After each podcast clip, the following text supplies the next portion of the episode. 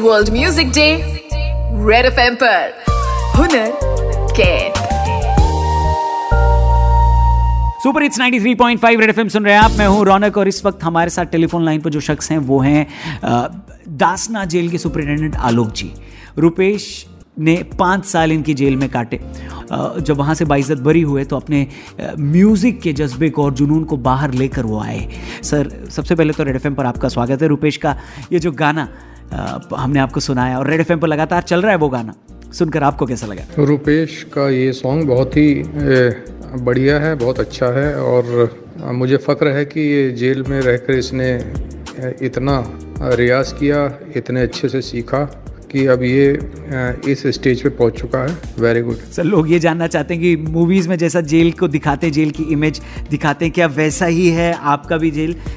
इसके बारे में लोग जानना चाह रहे हैं। देखिए, जेलों का तो कॉन्सेप्ट अब चेंज हो चुका है। कारागार विभाग का नाम बदल के कारागार प्रशासन एवं सुधार सेवाएँ हो गया है। तो इसमें अब प्रयास ये रहता है कि जिसने कभी गलती कर दी है तो वो जेल में आके उसको सुधारने का प्रयास किया जाए। म्यूज़िक का आर्ट का और इस तरह के और एक्सप्रेशन में वो उसको एंगेज किया जाए उसकी जो क्वालिटीज़ हैं उसको निखारा जाए। जब वो जेल से छूट के जाए तो एक बेहतर नागरिक वो समाज में बन सके एक उपयोगी सिटीजन बन सके। जी सर वैसे इंडिया विजन फाउंडेशन जैसी संस्था जो रिफॉर्म के लिए प्रिजनर्स की आगे की लाइफ के लिए काम करती है कितना इंपॉर्टेंट रोल प्ले करती है ये संस्था? क्या कहना चाहेंगे इस बारे में इंडिया विजन फाउंडेशन और कुछ अन्य स्वयंसेवी संस्थाएँ हैं जो जेलों पे बहुत अच्छा काम कर रही हैं और इनका मेन जो रोल है इस समय, वो जेल से सोसाइटी के बीच में एक ब्रिज का काम कर रही हैं। सर, एक और सवाल का जवाब लोग जानना चाहते हैं कि कौन सी वो चीज़ें हैं जो एक प्रिजनर के बाहर निकलने पर लोगों को भी जाननी चाहिए और समझनी चाहिए? देखिए सोसाइटी में कोई भी व्यक्ति परफेक्ट नहीं है। सब में कुछ ना कुछ कमियाँ होती हैं। हो सकता है किसी से भी कभी भी जाने अनजाने में कभी कोई ऐसी गलती हो जाए, जिसकी वजह से उसको जेल जाना पड़े। तो इसका मतलब ये नहीं है कि वो अब उसमें सुधार नहीं होगा। सुधरने की गुंजाइश हमेशा रहती है और सोसाइटी को ये समझना चाहिए कि कोई जेल चला गया है तो फिर यदि वो सुधर के आया है तो उसको एक्सेप्ट किया जाए, उसको भी अन्य लोगों की तरह से अपॉर्चुनिटीज़ दी जाए और वो एक, कुछ कंट्रीब्यूशन कर सके अपने कंट्री के लिए। सर, आलोक जी, डासना जेल के एसपी हैं आप और इस जेल में रुपेश ने पाँच साल काटे।